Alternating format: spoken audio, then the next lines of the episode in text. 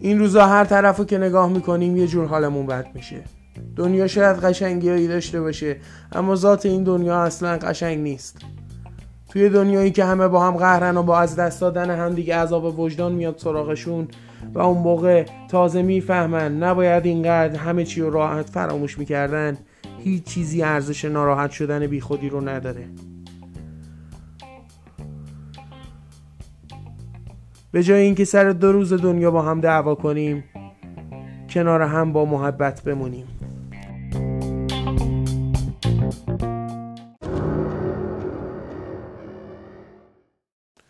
دست بکشیم روی صورت همدیگه و تو چشای همدیگه نگاه کنیم.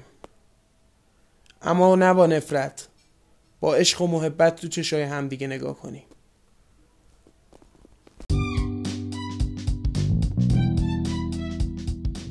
سلام. بازیگرای خوب و کاربلد همیشه توی ذهن مردم به خوبی باقی میمونن. امروز چهاردهم بهشت روز جهانی بازیگره و این پادکست رو به مناسبت امروز میشنوید. بریم و شروع کنیم پادکست ویژه روز بازیگر رو. برنامه ای که امروز براتون در نظر گرفتیم اینه که بازی های از بازیگران ایرانی رو در فیلم ها و سریال های مختلف تقدیمتون کنیم.